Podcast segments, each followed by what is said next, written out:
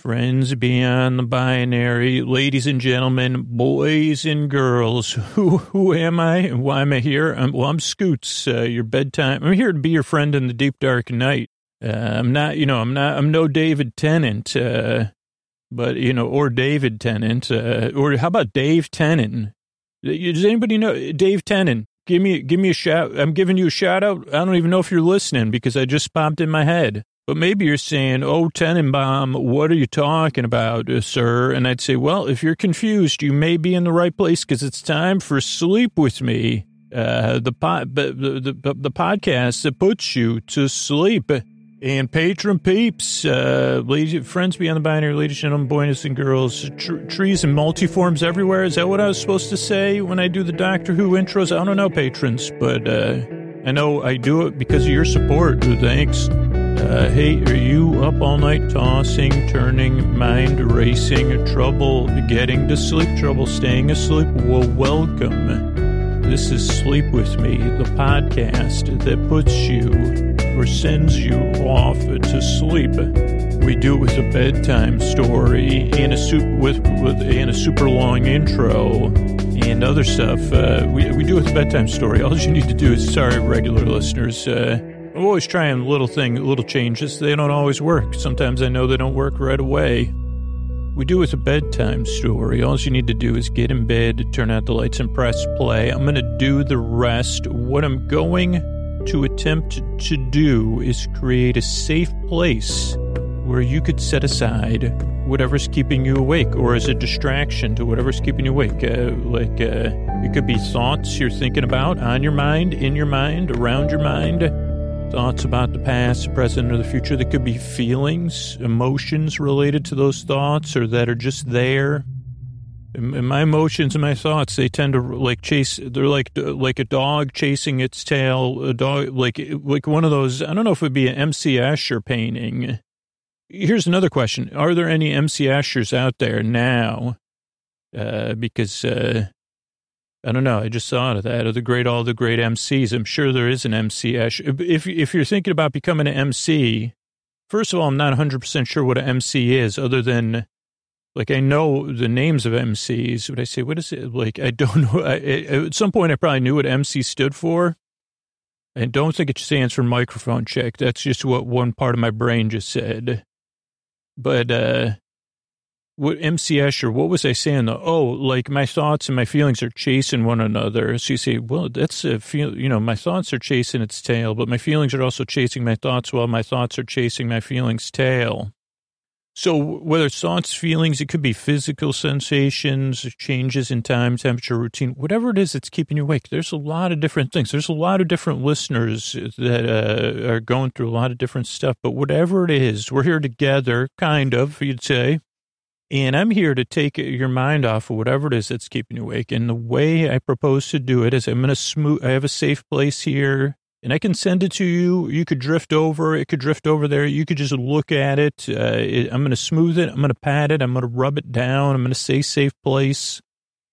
And then I'm going to send my voice across the deep dark night. I'm going to use lulling, soothing, creaky dulcet tones, pointless meanders, superfluous tangents so I'm going to go off topic. I'm going to get mixed up. I'll get confused. Then I'll backtrack. Then I'll talk about some more stuff. Then I'll get mixed up again. So that's, uh, I don't know what my point was. Oh, that's, those are the techniques I use all to keep you company so you could fall asleep, so you could drift off.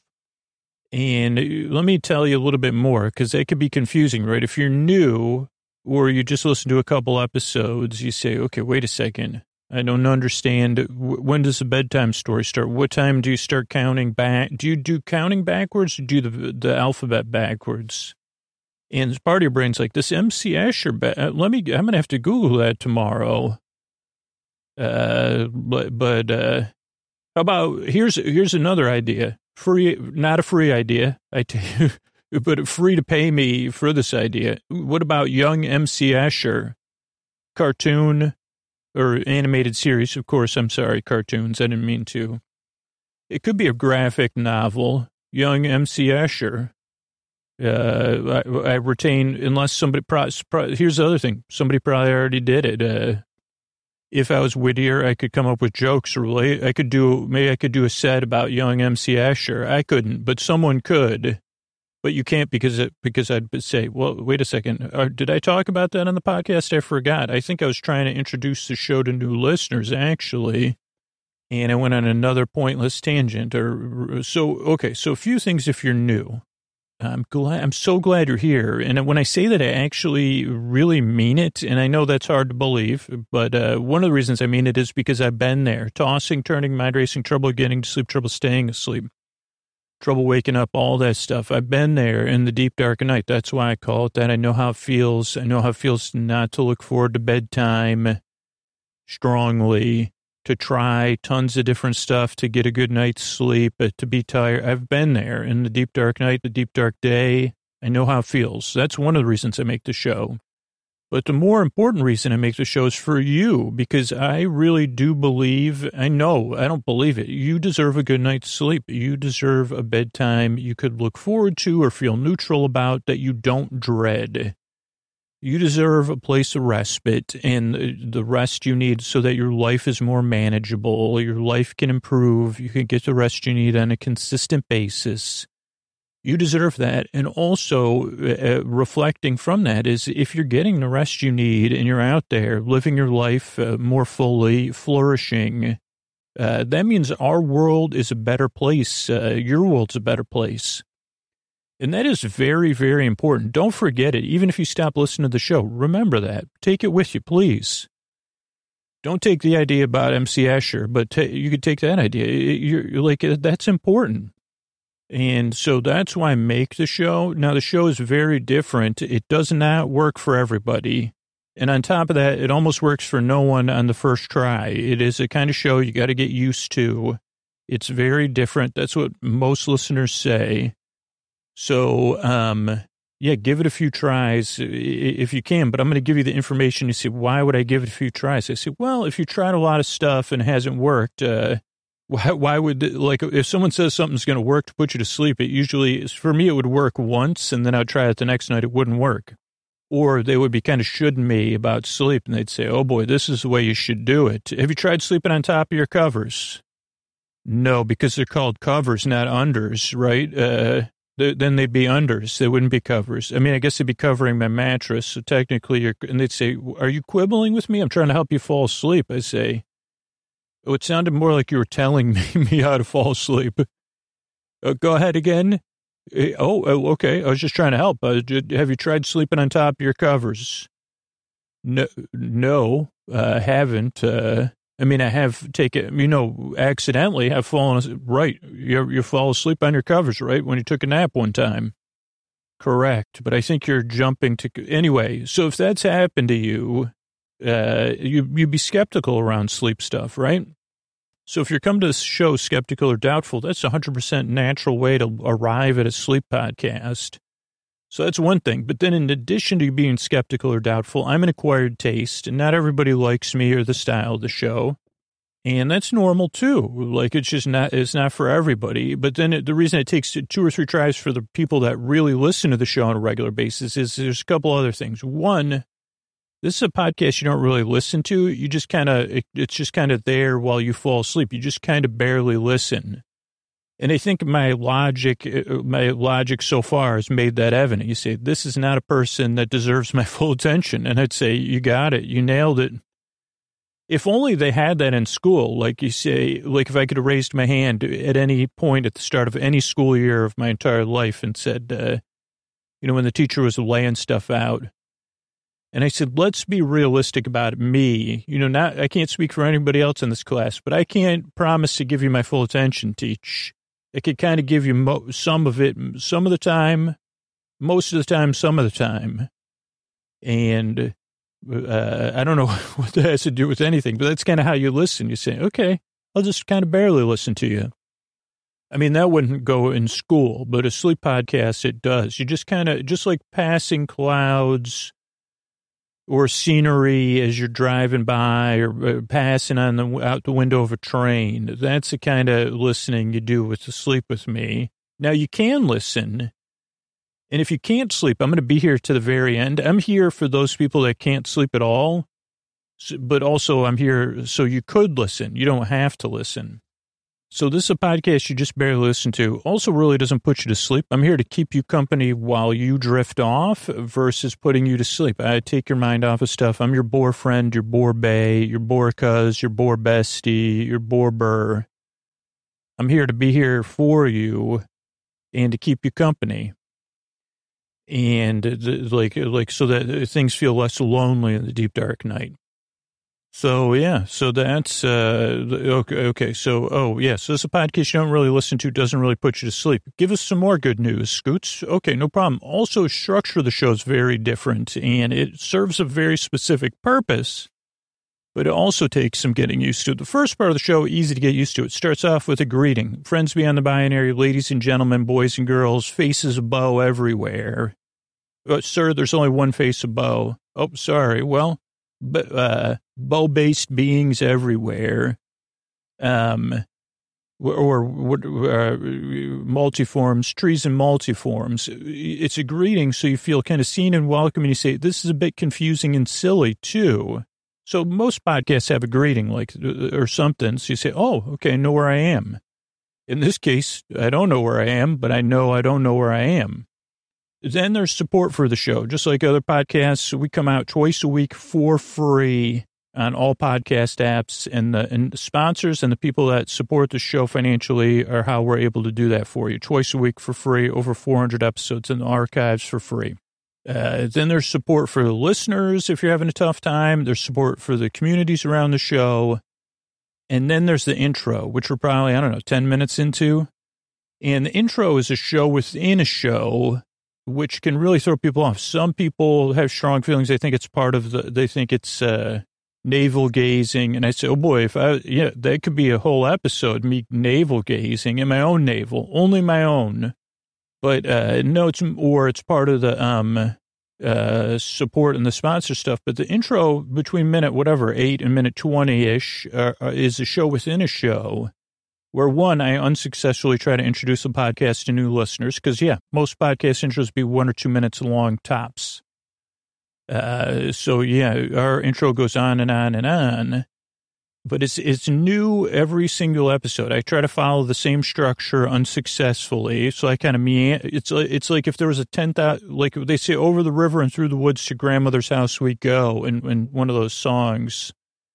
It would be like that, but if you said there, like if you also, if you were w- w- like maybe you have a life partner that you're traveling to grandma's house with, uh, or just a friend, you see, yeah, we haven't put a label on it yet. Don't call.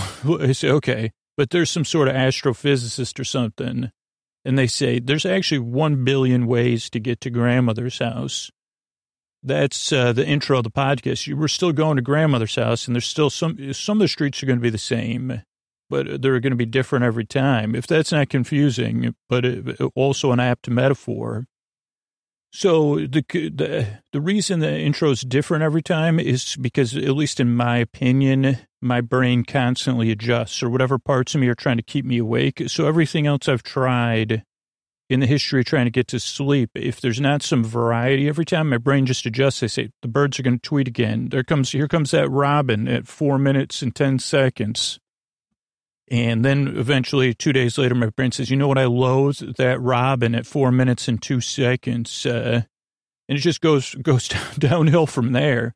So having the intro different every time, I don't know, helps, I think, keep things uh, from getting adjusted. It's something new every time, but something familiar for the regular listener.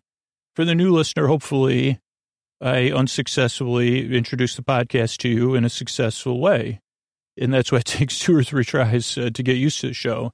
But there's also a more important part about the intro. For a lot of listeners, the intro is the transition period from being awake to drifting off to sleep. So the reason it is about 20 minutes or 15 minutes is to ease you into bedtime, whether you're in bed, getting comfortable. Maybe there's some listeners that are already asleep. We're so happy for them. But for a lot of listeners, it's like you're getting ready for bed or you're winding down, wherever you're doing that, however you're doing it, it's uh it's like a landing strip. You're going in, easing, easing you into bedtime, whatever, twilight period.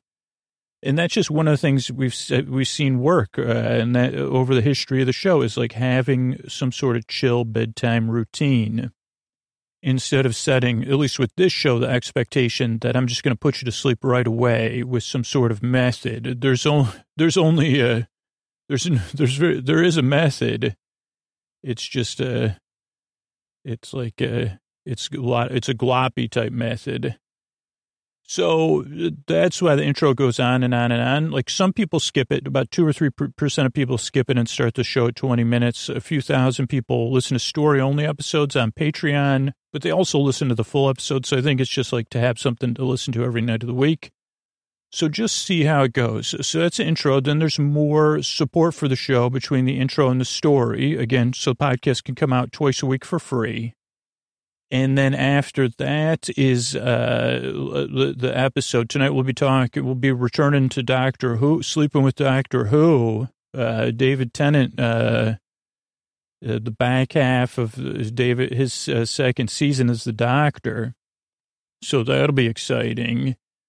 And uh, then we have some thank yous at the end. So it's the structure of the show. It's why I make the show. I'm really glad you're here and really give the show a few tries. But if you already, I guess it's a little late because the people that already strongly dislike me, they may already be letting me know about it. But if you, if the show isn't for you, that's cool too. There's a, I got a bunch of different stuff at sleepwithmepodcast.com slash no thank you. So you can check that stuff out and see if anything there works for you. But I'm really glad you're here. I work really hard. Uh, you're in next drive, and I really hope I can help you fall asleep. Thanks again for coming by. And here's a couple of ways we'll be able to do it for you for free twice a week. Everybody, Scoots here, and we're talking. Welcome back, Doctor. Instead of Cotter, welcome back, Doctor. We're talking Doctor Who like a while ago. I don't know if it's been a year, two years since we've covered some Doctor Who, but oh boy, did I miss it. And I forgot how much I missed it, so I started watching it again. So I'm so happy to be back. We're in the middle of season uh, three the second David Tennant season. Uh, and we're starting with episode seven. And what we'll do is, uh, we, we, I enjoyed with this, with the, uh, well, let's be perfectly honest. I, I, enjoyed reading through my notes and then watching it on Great British Bake Off. But I also sat down to record and I don't have my iPad with me. So I said, okay, I guess we're rolling with the notes first. So we'll run through my notes and then we'll run through the episode visually. So that'll be fun, right? Uh, and this is so this is Doctor Who Who season E, which I think is actually a three, episode seven. Luckily, for some reason, one of my bosses taught me to use a European seven, you know, with the thing in the middle. So I can always I can always tell when I do a seven, but any other. So that I got that going for me, and know my sevens. And according, like 42 seconds is what I put for the episode title, but I think it's just 42. And technically, I think it's 42 minutes. Uh, we got a quick TARDIS toot show. Oh, oh, flutes. Is this a flute solo? Quick TARDIS, T U T E S H O, then flip phone. What does toot show mean? I don't think there was a flute solo. Interesting. Show. Um, but then the, there's big bezels on the phone. Maybe a, uh, this doesn't say sonic screwdriver. Oh, that comes up. Big bezel, sonic screwdriver. Maybe it showed it outside. Toot. Flute show. It's only four letters. It definitely looks like T U T E tutu, maybe tutu, tutu show. No one was in a tutu that I know of. But uh, flip phone, big bezel, screwdriver, pursed dock. That's what that looks like. Pursed dock, pursed dock lips. Uh, universal roaming. No way. Two. Frequent flyers, prinking, parking, per privilege, I think. Uh, perk. Uh, dissolution. They get a call, basically. There's turbulence, and they're coming in hot. They get a, a distress call, distress call, maybe that says.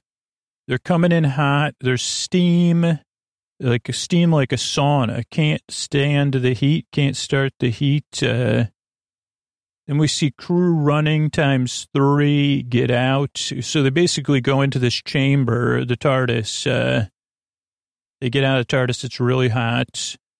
And then the doctor says, they say, what's going on here? You know, doctor, we'll, we'll go through that when we go through it. Then the crew runs, three crew members. They say, what are you doing in there? It's like boiling in there. Uh, get out.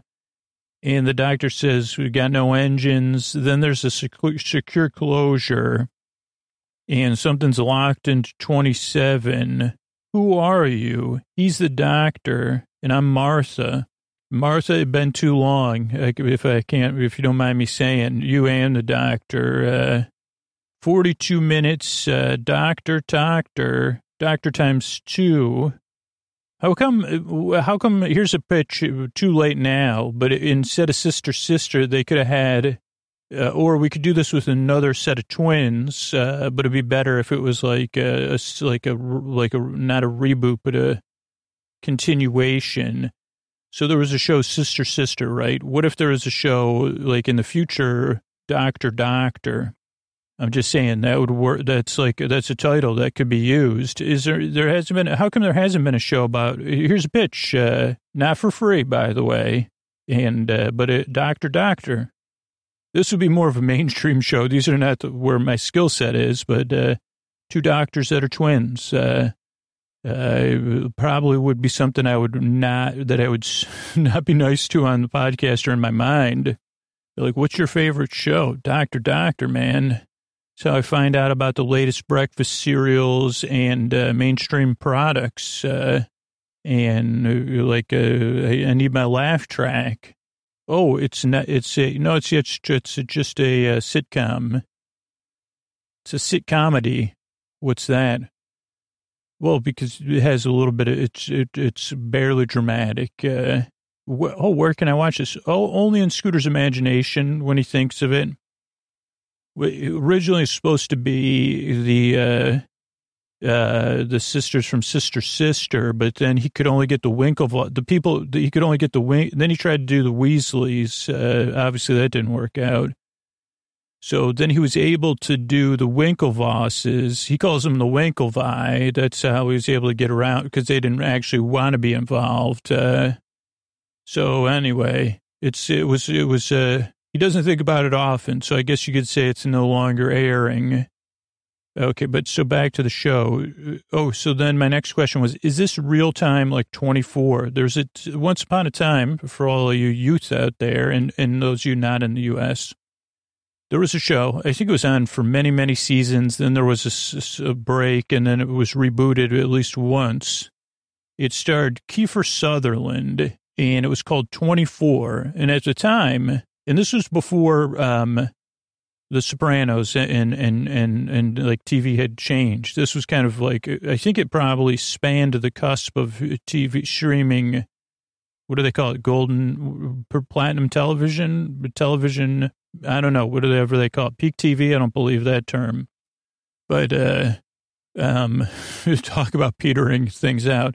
But so the show 24 was based on the premise that it was happening in real time so Kiefer Sutherland was this person with all of these skills, and it was like an action show. It was on Fox, and each episode would play out over an hour. Now, obviously, you know, it's fiction, but it was like they tried to, that was the, one of the conceits was like, this is, he, Kiefer Sutherland has essentially 24 hours to save something very important and I, I, presume it was 24 episodes. And I remember, uh, like, I remember watching it, right? Uh, and the first few seasons were like uh, constantly talked about. Then I got a job, and the people I got a job with, uh, they were uh, like huge 24 fans. Uh, so it's like almost a working requirement to work for them. And um, what's my point in there? I guess my point was that, uh, um, oh, at some point it became, it took, it, it realized, uh, I, I, believe it could have been a, a, series of mishandles, but I think like there were campy elements of it and, uh, soap operatic elements.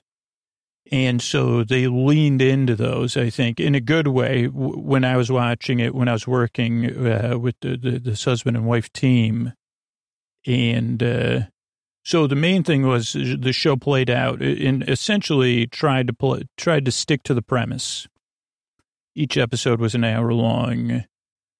I don't know. Again, don't ask me what happened. I think it was still that hour was still running during the commercials and it had a ticking clock. This episode has a ticking clock, uh, but I had to do some basic math. Uh, but I put 207 was when they said 24, 42 minutes left. Uh, time starts. Uh, Sunday, big sun, big ship, big music. So there's a sun, there's a big ship, there's big music. Uh, the ship's out of control. Then the episode opens, uh, and we see we find out there's seven crew there's something with an A.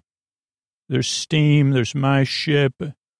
It, this is a a lot of cuts. This is a very uh, quick moving episode. Uh, it's uh, there was on the second and third time I watched it, I said, okay, it was a little bit slower. The first time I, I was kind of like breathless. It would be like, uh, and uh, like, uh, but, but the second and the third time I watched, I said, okay, it does have a couple slower beats, uh, and really pungent or whatever, not pungent beats, but, uh, the poignant ones. Uh, but anyway, it is one of the faster moving episodes. Not a lot of, uh, introspection or pondering, action based, uh, seven crew, steam, my ship, lifeboat. We're stuck, uh, there's 40 minutes and 26 seconds left. Blimey uncredited everyone, un, un something engine, Ashton, Korwin, glass, glasses. Oh, we're on Torajii. We're in the Torajii system. Oh, doctor puts his glasses on, figures out we're there. Torajii system, half a universe away,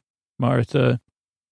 The actor does a throwaway, what seemingly a throwaway line, which is actually essential. He says, uh, Oh, was this before or after they banned energy scoops for fusion? Uh, and uh, the crew crew kind of has a there's a look uh, out outlawed yet uh, no response or no repose burnt out controls auxiliary engines 29 password sealed doors no engine no how about some dunkirk spirit the doctor says uh, it's a two person job uh, Martha thanks, Martha thinks, Martha helps. Be careful. McDonnell, get up to med. Careful now, lots of running. So this is my first mass attempt. Uh, an attempt is a, like a way to describe it. Uh, 3431 is the time left on the 42 minute clock, but six minutes have elapsed in the episode. So that's kind of, this is our like control time now because I didn't do a control time earlier, apparently. Or did I? Oh yeah, 242 to 2. At two minutes, the clock started. And that's at 42. So at 42 is two minutes. So it should have been 40 would be four minutes. 38 would be six minutes. But we're at 34. So it is not exactly real time or my math is off. Uh, yeah, I put 42 to 2.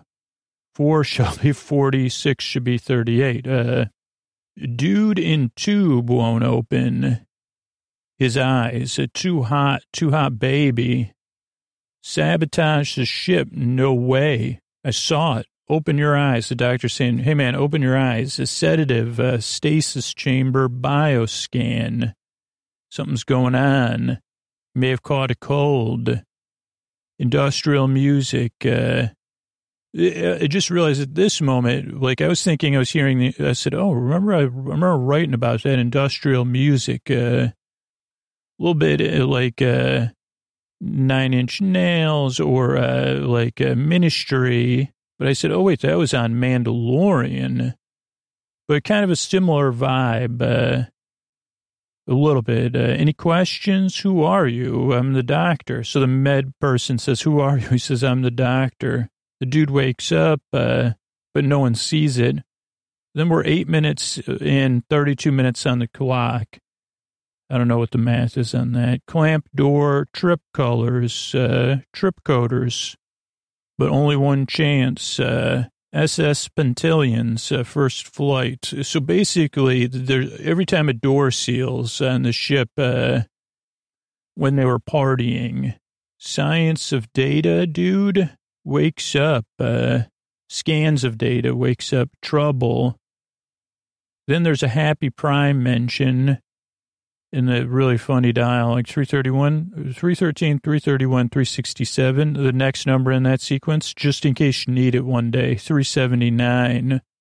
But don't use it because my handwriting, I, I didn't do a European seven. So it looks like a seven. Will do, thanks. Uh, pub quiz, uh, be it less. Here comes the sun. So then they get a question who had more number one hits pre download era? Elvis or the Beatles, and I was like, uh, I, I would have definitely got it wrong. And even the doctor makes it, here comes the sun thing. Use wrenches uh, to do to a jump start. Uh, so they're going to try to jump start the engines. Uh, tiny glimmer of hope. And then we're at 2546, but 1110 in the episode. Martha calls her mom. I've been calling you in listen time. Who did you get? So radio. So rude. So Martha's mom uh, plays like uh, she's irritated again. Are you with the doctor? Where are you? I'm concerned. Then we put Colin, but I think it's Korwin's body is changing. Eyes closed. He's awake. Urgent. Doctor runs. Guitar music. Eyes closed. Sun with me. He says, man, let's sit out in the sun instead of working. Basically, this Korwin, he's behaving strangely. He's saying, let's just park the engine and sit in the sun. Very similar. Uh, but, but like at first, the first time I watched, it, I said, oh, this is similar to, um, now I can't even remember the name of the movie. So never mind. Uh, it was a movie. Oh, no, I almost had it, but it's gone now. Uh, but then it turns out the answer is Elvis. Who had more number ones, Elvis or the Beatles? I guess it's Elvis. Uh, so probably means, uh, I said, because the Beatles catalog is so huge. Uh, but I don't know. I mean, I love Elvis, uh, but uh, Steam with me, he says, then Sun with me. What's, what was that? Got to go. Hand on, 2706 left, 14. So math, you can do it on your own. Colin give steam with me, not Luna vapor, bioscan, 100 degrees, hydrogen. It's got to be wrong. So doctor basically saying he's become a hydrogen based being.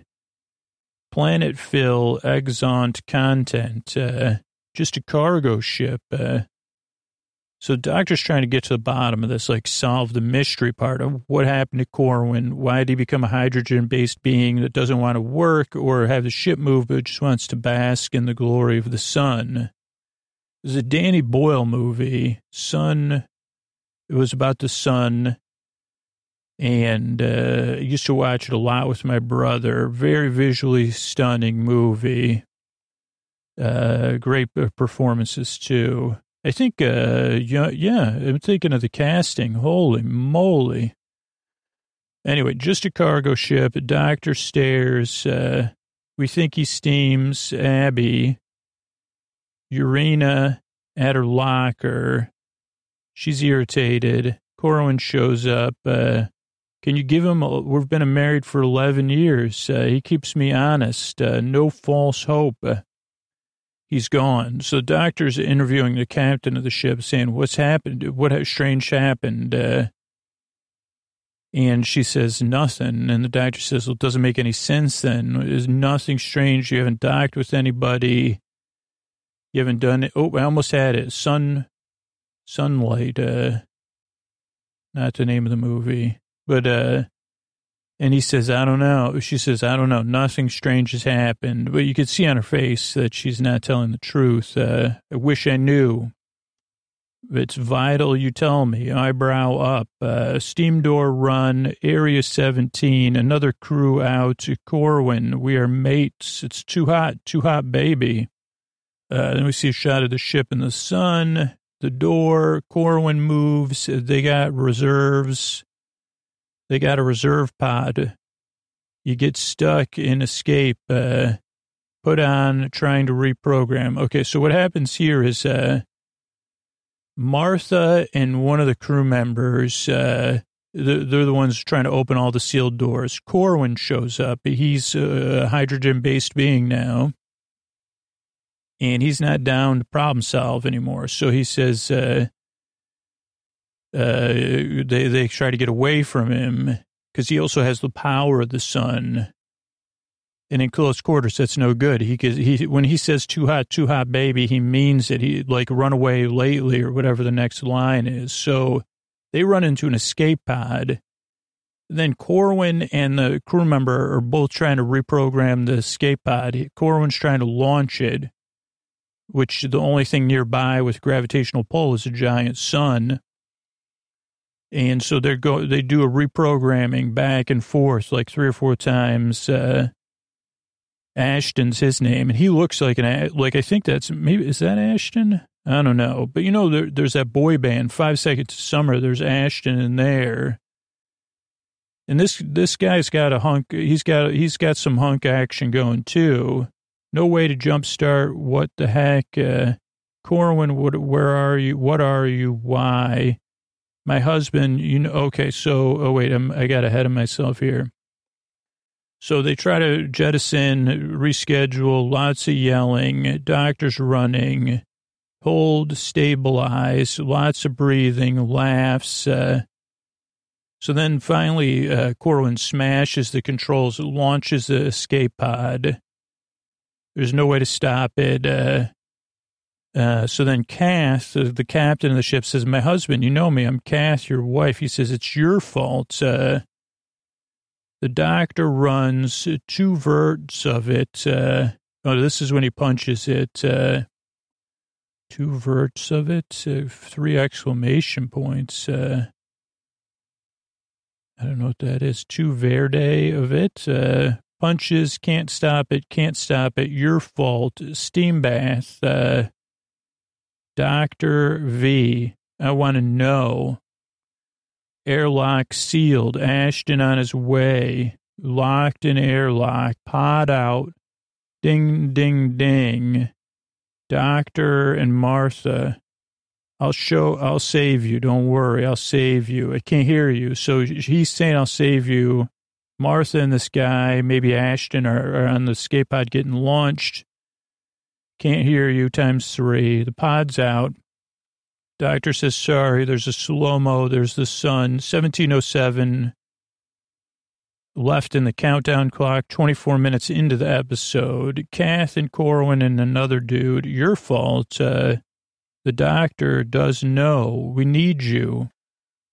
Get down here. I'll deal with Ashton. Pod drops. He'll come for us. Martha tells the other guy in the pod, he's hopeless. She says, don't worry. The doctor will say it. You don't know that. He says, there's no hope. She goes, you don't know the doctor. Really, this is the downbeat moment, uh, emotionally strong. So they share a moment in the quietest space or multiple moments. They talk about family and, you know, prepare themselves no silence, so much noise, they'll never know. They also talk about their comparative families, like Martha begins to come to terms with, uh, she keeps kind of, you know, this one of the thematic things is like uh, her and her family. And uh, this guy has no family really. And so they, they kind of share, it's an important moment like that. They're this, have this inverse thing going. They'll never know. He says, call them. Aaron, 33, Area 30, Shandown, lured by Kath into bioscanner. Doctor suits up. I got to remagnetize it. And the guy says, it's too late. And he goes, I'm not going to lose her. So they go kind of subtle on this one because you're carrying, you know, stuff with Rose and, and even with Martha's past uh, interactions with the doctor that, you know, the doctor's got to save his companion, right? Puts on this red, red suit, man. That's at 12.55 in the countdown, 28.45 in the episode. Martha calls her mom. It's me again. There's mysterious people listening into the mom's phone. They're tapped. They got it tapped. She says she's out with mates. Let's talk about anything. Uh, the mom's trying to buy time for whoever's tapping the phone. So it was a little bit like, like I said, Martha, you call me. I'll talk to you about nothing for, for as long as you want. Uh, uh, but uh, she says, just talk to me, mom, about anything. And she want to hear your voice. Uh, but the mom, of course, uh, kind of takes it where, you know, parents tend to take it, you know, to the right to the bone. And then she says, never mind, mom, I got to go, you know, say, kiss everybody for me and uh, they the tapper wants more time. Then there's a big pod hug, and then a real nice moment. Like uh, the guy, he's not Ashton apparently, but uh, he kisses her Martha on the forehead, holds her. Doctor action, more wind, sun. So he's out there trying to uh, remagnetize the pod. We got to do it on the outside of the ship, of course. So he's trying to reach these controls and hit buttons. We see the big ship moving against the sun, big music. Uh, he gets one button, then I think two buttons. Then he's got to open up a thing and flip a lever. And he does finally, you know, they're like, you can't do it. You're, you know, you're, you're, there's too much wind, you know, the whole thing. But he pulls it off. Margaret Balfour, Magnet Balfour, I told you the doctor. then they come back. The doctor actually looks at the sun while he's out there. And it comes, he says, Oh, the sun's alive. It's a sentient being or beings or something, or maybe collective something. It goes into him. They close the airlock. This is nine minutes left, 33 minutes into the episode. The doctor crawls out. Doctor, doctor, story. What's happened? Uh, stay away, he says to Martha and everybody. The sun is a living organism. This is maybe the captain. He says, humans, you should have scanned because they did do an energy scoop. Uh, he says, you got to put me in the stasis chamber and freeze it out quickly. Then they had thought they froze the husband, but he wakes back up. Purple ferrite color, orange. I don't know what that is. Uh, purple ferrite color, orange. Doctor yelling, he's not human. Let's mishap you. There, that's enough. Ten seconds. Uh, get rid of it, doctor. The doctor's scared. Uh, quiet now. Doctor's still in the suit. He goes, you got to do 200 degrees. Seven green yells. Uh, sun and ship shot. Uh, hubby rises.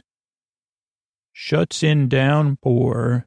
Out. Uh, cut. Oh, he cuts the power. They're trying to freeze the doctor to get the sun out of him.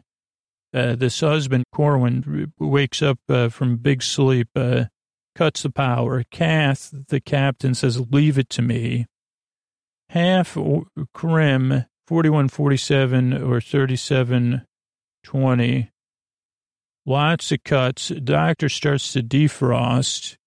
Get to the front of the ship. Give back what you took. So essentially, they scoop as sun energy out of the sun to run their fusion reactors, which turns out in the future would be banned, but but but it's actually had been banned and, I mean, I'll spoil it. She says, geez, it takes a lot of work. We just needed fuel for the ship, you know. Because you can't scan the planet for living beings. Uh, and she goes, you know, we got to, you know, we got to report back in, you know, the uh, efficiency triplicate or whatever. 408 uh, shut down. It was my fault. So Cass says at 343, hide and seek uh, in the airlock. Uh, so Cass playing hide and seek with Korwin in the airlock. She totally does that move that we've seen before. Great move, by the way. You know, she does hide and seek in the airlock and says, come and come and try to find me. And then he goes in the airlock. Uh, and so they take, you know, they take a trip to, he, she says, you want the sun? Let's go see it close up, baby. Two of, just the two of us. Uh, we can make it if we try. So she says, I'm sorry, they're out, I love you. They, and they hit it in space. Uh, keep going. Okay, I will. 22 minutes, 17 seconds, 39.54 into the episode. Everyone's moving at this point. Doctor scrawling, more big music. Symbols are crashing. 0% chance now the computer's giving them. Martha, exclamation point. Doctor, can't fight it. Give it back. Uh, Martha runs 121. Code is make it to reboot, not working. So the dudes have made it into the the restart, energy restart place, uh, but then they can't reboot the engines. The doctor, Martha says, forget about it. You just got to dump all the fuel out of the ship. Then she says, come on, doctor, hold on. They do a fuel dump. Uh, the sun exits the ship. Uh, there's lots of turbulence. It, uh, they pull out of the dive. It exits the doctor. Impact is averted. Everyone stands and hugs the doctor, runs, hugs, uh, ship reversal, talking TARDIS, uh, compact, robust. Oh, so then, yeah, they have the, you know, the whatever the, whatever the sequence after. So the couple of the crew are left. Uh, they see the TARDIS. They say, "This is your ship." He goes, "This I loved." He goes, "Yeah, this is uh, it's compact. It's robust." Uh, they're all hugging. Official May. So they say, "What are you going to do?" And they say, well, "We sent out an official Mayday." And then they said, "What are you going to tell them?" And then the doctor says, "Why don't you try telling them the truth?" Uh, they share. Then Martha, Martha shares a moment with the the uh, person whose name's not Ashton, and it's really, and I guess relatable because uh, he's developed obviously a crush on Martha. And he goes, she, she goes, I hope you find somebody to believe in. He goes, I think I already did. She goes, he goes, will we ever see each other again? She goes, nah. And she goes, we can make it out, make out for a second. Uh, and I guess he's a good kisser because she says, well done. And I said, and I think she might even said that was hot. Uh, and I said, well, you're kidding me? Like, uh, you know, you, that's an understatement. And uh, then she steps onto the ship. She's kind of skipping and she gives the doctor a hard time. Like, turned out we didn't even need you. We solved that one on our own. But the doctor's kind of like scowling. And there's like this awkward moment at first, but it's really that he's locked in thought, uh, or maybe not. Like, but again, this is a little bit of uh, a good moment to say, okay, this is kind of uh, tough to interpret, is how you define their relationship but with some emotion. Uh, and so then awkward, tar- but then he says, he comes out of his, whatever you call that, uh, where you see the, the stuff I do all the time, scowl and look off into space. Uh, and he says, here's, oh, here's a key to the TARDIS, uh, for long-term companions or whatever. Uh, but it's still kind of awkward. Then she says, oh, my mom, uh, so she calls her mom and mom says, Oh, what do I do to deserve three calls in a day? And she goes, If you're to act like that, you won't be getting another one. And she says, I'm to come around and see you. Yeah.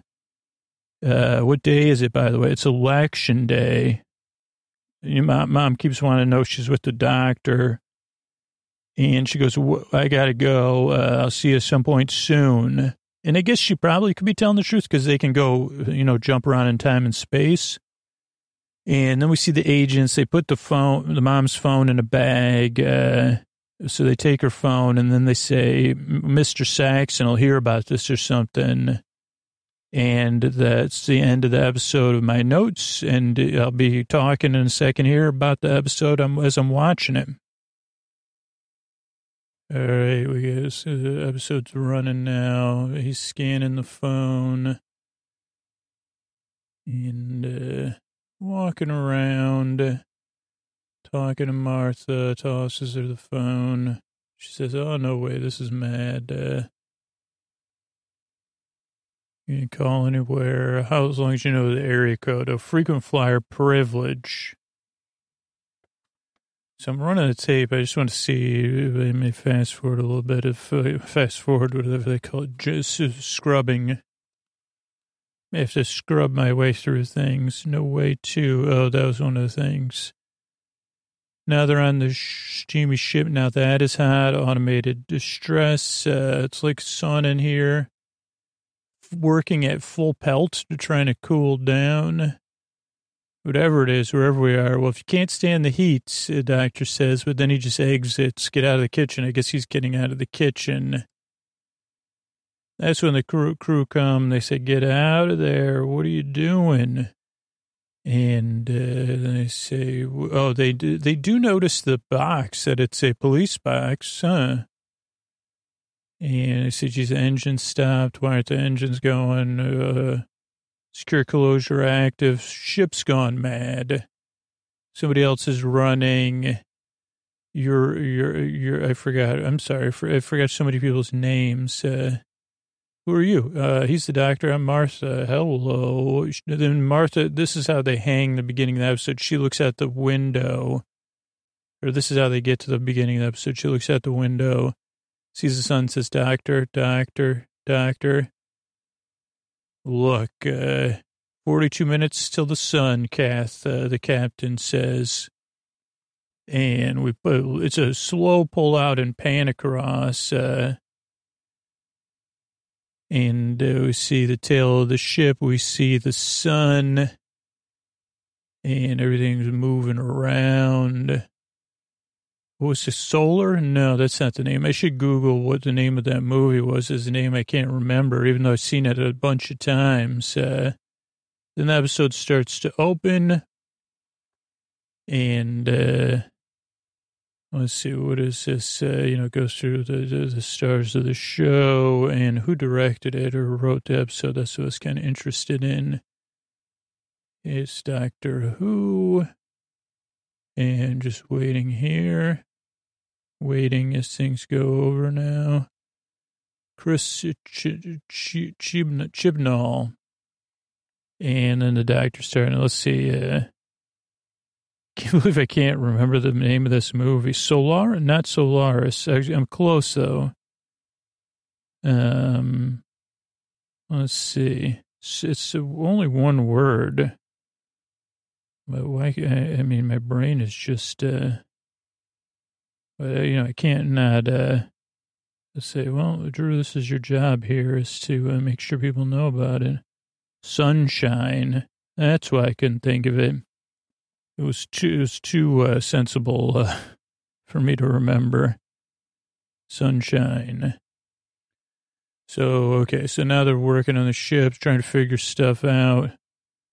29 passwords. Uh, Torajii system. T-O, Torajii. Half universe away from home, Martha. Feels it, she says. Hey, Doc, uh, or hey, Captain, what's up with the ship? Uh, I thought fusion was outlawed. Well, let's just do an awkward look and move on. Or, oh, that's convenient. Hasn't been outlawed yet. Uh, I want to see that Happy Prime song. No response. Uh, can't get to the computers or whatever. Controls are burnt out. Uh, can't get them online.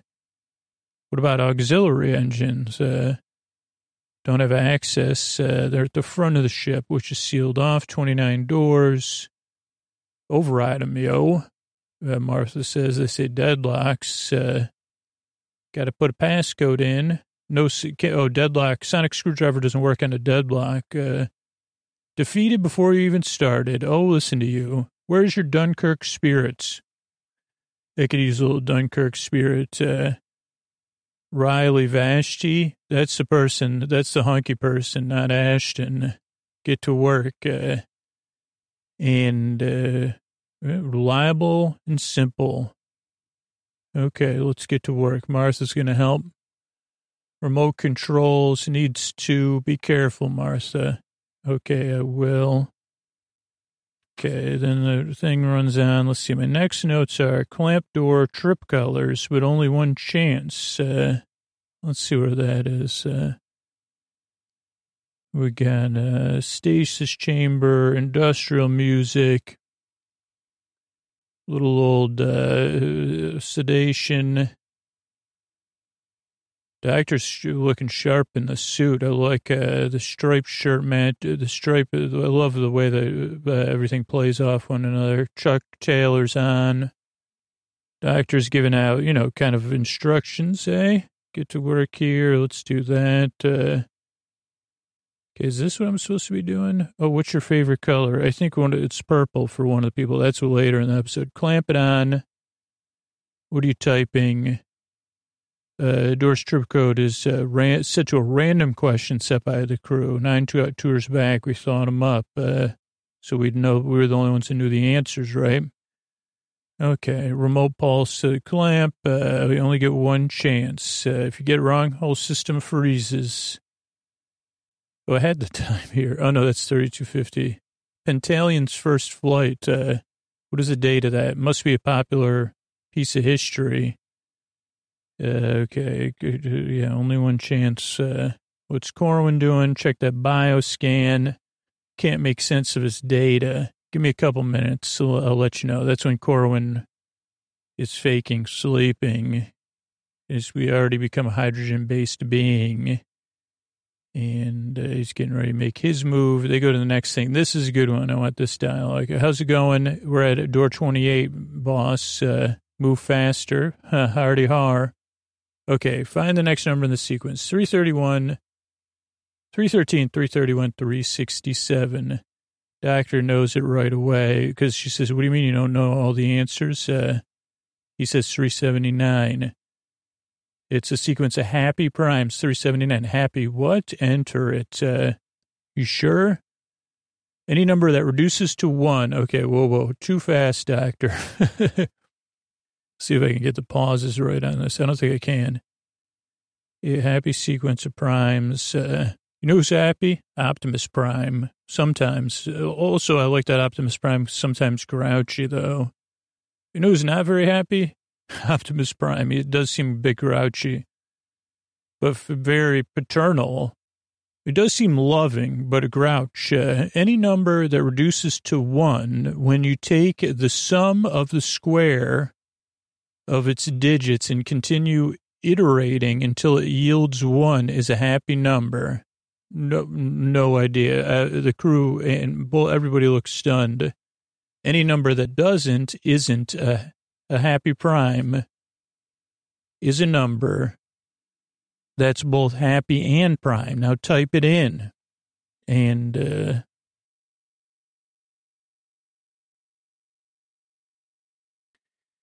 He says, talk about dumbing down, dumbing down. Don't they teach recreational mathematics anymore?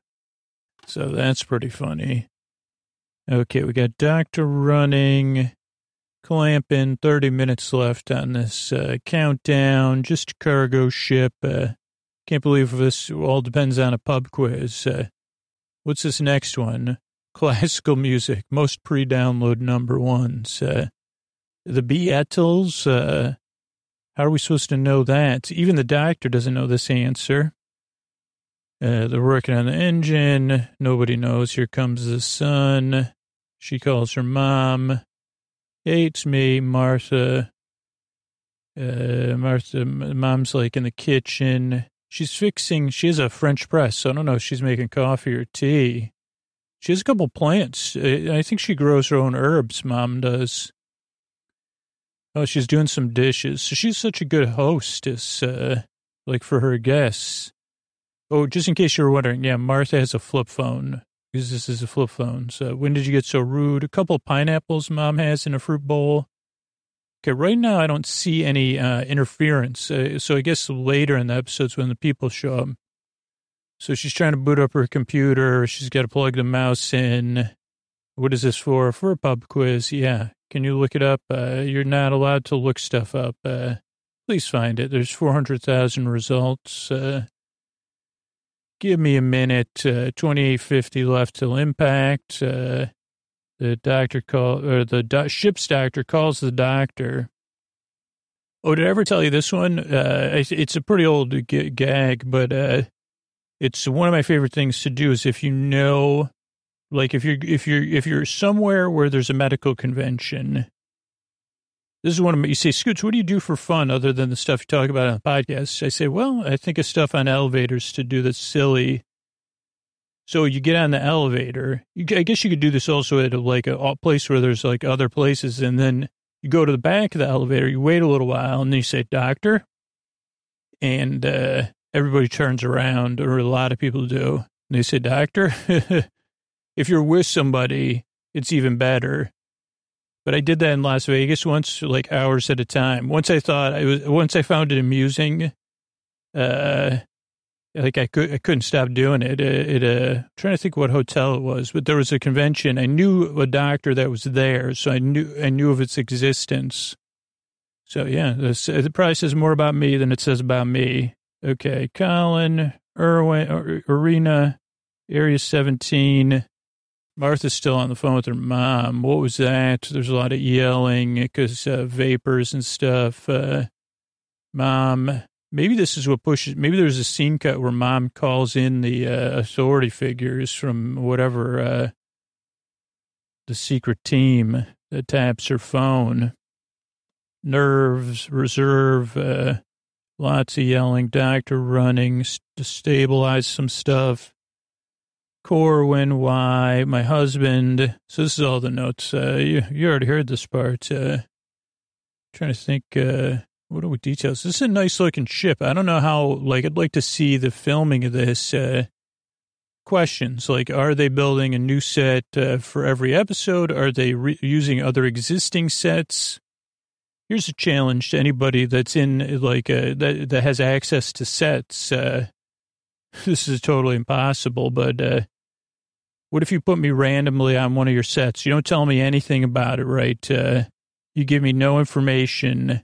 You bring me in there. I'll make a sleep with me episode on. We'll call it a sleeping on the set. Uh, and uh, because I, I, could do it like uh, on this, I could go to because there's probably multiple locations, right? Uh, I did thought I, I here's here's more about uh, here's another tangent about me. Uh, so I did think about that uh, for a good place, but I, I was too afraid. Uh, so here's like, you know, just being honest, normalizing things for people out there that avoid things. Uh, it came up a few times. I may have already shared it too. I actually met the person, maybe it was during season one of The Good Place, that was producing a podcast for NBC. I think we exchanged emails, not just email addresses, but we even sent an, sent an email to one another. What year was this? Probably, I don't know, 2015, maybe 2016.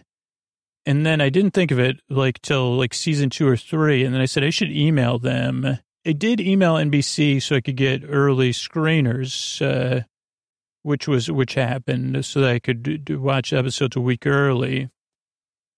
But I never. Uh, I said I should ask the person that runs the podcast. And then it ended up that the host of the podcast, uh, I had like I didn't know them personally. I'd seen them perform live, uh, Marc, and then, uh, like uh, then like I knew someone that knew them, actually met them. Like I didn't know them, but I shook shook shook his hand. Uh, this is Marc Evan Jackson. Um, so I said, oh, I could email that person and ask them to ask Marc. I could try to email my contact, uh, the person that was originally producing the podcast for NBC. I could email the person who gave me the screeners. Because I said, okay, I know that Good Place has some of their sets at, on Universal's lot or Universal Studios. I know that's not that far for me to go what if I did an episode like from the set uh, of like some inane details of the set, or even interviewed the set dresser or anybody because they do such a good job there.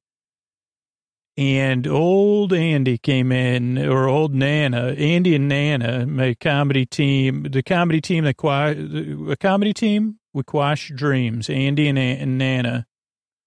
Uh, somebody remind me of some of this stuff. The Andy and Nana comedy team that quashes your dreams. Andy and Nana. Hey, uh, maybe I should write that down. Hold on. You think we may have just uh, figured out uh, Nuns in Space season three? Uh, so if you're listening to this, I, like since stuff gets released out of order, pretty cool. I'm pretty sure we got one piece of that. Uh, that uh, that's a missing piece. Andy and Nana, or it could be Andy and Anna. Comedy team that quashes dreams. Okay, so what was I saying about Quash comedy tree? I had a tangent I was going on. Not about elevator with doctors. Not about Doctor Who, really.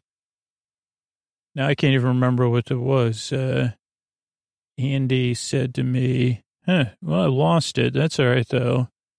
Thought it was a, it was some story about me. Obviously, that's why I was, you know, what am I going to be talking about? Uh, and it was going down some mental uh, pass thing. Can't remember now.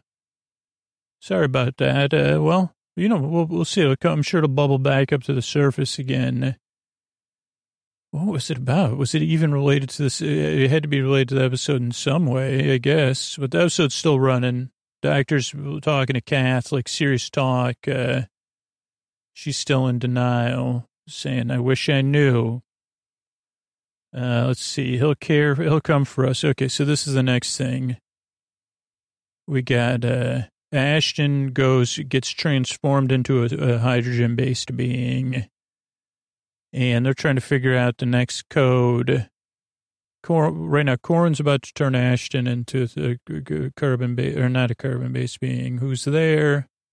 Ashton, what are you doing? I'm about to uh, shine like a diamond. Uh, so that's when they go into the escape pod and they have to, you know, that's when the, this is the, the back and forth. They close the doors. Oh, being on set. Sorry. Sorry, Doctor Who. We did run through the episode though. So it's like, uh, so I said, oh, don't bother. Andy and Nana came in and they said, don't bother. Like, uh, and I said, oh yeah, you're right. That's kind of, it's kind of scary to me to like pitch an idea they said it's not a half bad idea, but the thing is with sleep with me related ideas, like if you're a listener, you say, oh, of course that's a great idea. But normal people that don't listen to sleep with me or have never had a contact, a direct contact with somebody, even if they have somebody in their life that listens to sleep with me, they usually just give you, I mean, you know, look, I'm going to get, I say, like even when I pitch anything, I say, what if I come to your festival and I record it. And they say, what do you mean? I say, I'll just observe things and I'll record it or I'll record live. Uh, even like other fairs that have actually gotten access to, they still give me a look. They say, what are you doing again? And then I say, don't worry, it's not, I, this is, no one is the butt of a joke but me. And no one's got a bigger butt uh, for joke, being the butt of a joke than I do. So don't worry, that's not my purpose here. I'm not making it boring to be funny either it's really the best lulls come from true joy and appreciation. But that's not, that's hard for me to like, uh, I tend to go, uh, I'll be like talking like this and, uh, say, how about this doily over here? So I did pass on that, but I think maybe I'm growing. So maybe someday I'll be able to pick, pitch a future series and say, hey, what if I came on set? Uh, so that's, uh, that's that. Uh, Episode's still running. Doctor's going to come for us. Right now, Kath is having a showdown with her husband. Uh, I don't know if any of this. Uh, doctor's running to try to get Martha. That's enough. He's showing down with Ashton. What do you want? Uh, tell me. That's when he punches the thing. Jettison activated. Can't stop it. Martha's or Kath having a showdown with Korwin, and he says, "Yeah, it's your fault." Uh, uh, Korwin gets frozen, which we find out later is temporarily. They have ice vents. That's handy. I mean, I guess if you're working by his son.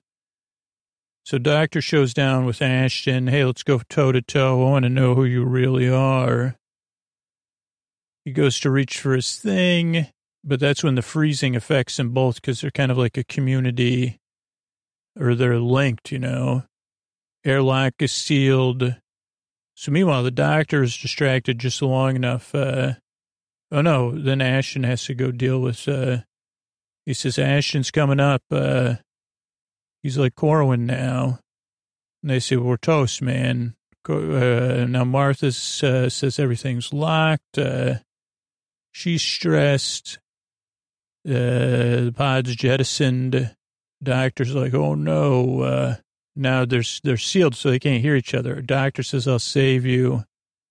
She says, doctor, I'll save you. The dude says, Martha, I don't have any Dun- no Dunkirk spirit on this bo- on this ship. Uh, can't hear you. I'll save you. Martha's at the window. Beautiful necklace on Martha. I don't know if I know anything about it. Has she had it the whole time? Those kind of those kind of things I would only be able to observe on set. Uh, okay, ship's drifting off uh, slowly away, and uh, Martha's against glass. So's the doctor, and her hand slowly sinks. Uh, sorry, and the ship's slowly lowering towards the sun. And whatever materials they're using to like mitigate the heat are, are high quality because uh, you know, people have long enough time to, to, to, to get this episode to the end to solve everything. So Kath and uh, one of her uh, shipmates, as he said, what does he mean when he said it was your fault? Uh, and uh, she's not happy. Uh, and he says, the doctor said this wasn't Korwin. This is now some sort of hydrogen-based being. And uh, we need your leadership, Kath, uh, to get off this boat. Oh, Scannell, he goes, yo, I need a spacesuit quick. Uh, and she goes, go on, help the doctor. Ashton's out there. I'll deal with him. Okay, I want to see this last, before we go, I want to see this last scene with, uh, like this scene with, uh, Martha and, uh, um, guy whose name I already forgot, probably because a little bit of jealousy for sure. Okay, wonderful world of space travel. Prettier it looks, uh, less good it is. Uh, don't worry, doctor will come. Nope, not gonna happen. Haven't you haven't you heard anything about uh, uh, whatever Andy and Nana? You don't know the doctor. I believe in him. And uh, then you're lucky. I never found anyone worth believing in. Uh, she turns. This catches her attention. No girlfriend, no boyfriend, nobody. Nah, I've been in, you know, work in space. Not really, you know, family. Nah. Dad, I haven't talked to my mom in a while, six years. And my dad's in, you know, like on another outer space, uh, you know, big space tour. Uh, things are silent out here, man. Silent. Uh, Mom wanted to hold on to me, but uh, I needed to fly. She goes, yeah, families, man. He goes, what about you? And she goes, uh, I go, mom, dad, dad's girlfriend, full works, uh, sister, brother, no silence there. So much noise. Uh, really nice moment, especially with contrasting with that. and then she says, geez, they'll never, uh, that, that's the thing. I think Rose went through the same thing. It's like, uh, they won't know nothing. Uh, and, uh, he says, we'll give her a call then. She goes, oh, wait a second. You're right. Meanwhile, the doctor suits up. He's in rescue mode. Let's just see the end of this episode. I mean, the, um, end of this little interaction here. Uh, doctor's got his spacesuit on. He's getting to work. Uh, and Martha's calling, Mom, hey, you know, just talk to me. Let's just run, run the internal, my internal dialogue needs a boost. Could you help? Uh, of course I can help, honey. Love you. Why, why you ask me so many questions? Uh, well, I just wanted to say I love you. Uh, that's why I called, to say I love you, to show how much I care. Meanwhile, we see that somebody's tapping in on the line. Tell Leo, Dad, Tish, uh, everybody I love them. What's wrong? Nothing. Just out with mates. Anyone nice? Uh, yeah. Uh, what mates? Like the doctor, mom. Okay, what do you want to talk about? Uh, she says, just talk about anything, please. Uh, tell me what you had for breakfast, what you watched on TV. Like, uh, your, you know, your, your, you and dad's uh, disagreements. Is a doctor there? She goes, leave it. Uh, and she goes, it's a simple question. Now, meanwhile, Martha's crying, you know, and um, she goes, I got to go. But the spy person's like, no, no, no, drag it out. We need to, you know, we're trying to zero in. But Martha hangs up.